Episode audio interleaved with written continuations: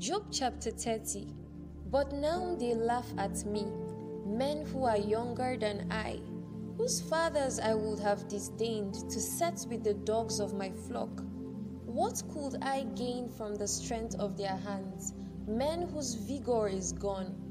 Through want and hard hunger, they gnaw the dry ground by night in waste and desolation. They pick saltwort and the leaves of bushes and the roots of the broom tree for their food. They are driven out from human company.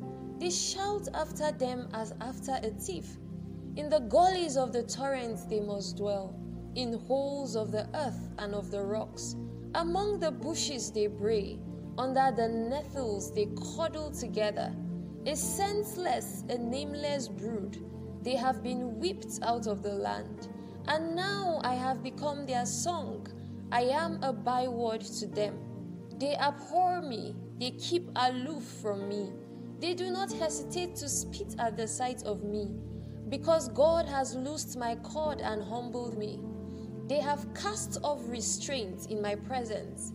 On my right hand the rabble rise. They push away my feet. They cast up against me their ways of destruction. They break up my path. They promote my calamity. They need no one to help them. As through a wide breach they come, amid the crash they roll on. Terrors are turned upon me. My honor is pursued as by the wind, and my prosperity has passed away like a cloud. And now my soul is poured out within me. Days of affliction have taken hold of me. The night racks my bones, and the pain that gnaws me takes no rest. With great force, my garment is disfigured. It binds me about like the collar of my tunic. God has cast me into the mire, and I have become like dust and ashes. I cry to you for help, and you do not answer me. I stand, and you only look at me. You have turned cruel to me. With the might of your hand, you persecute me. You lift me up on the wind, you make me ride on it, and you toss me about in the roar of the storm.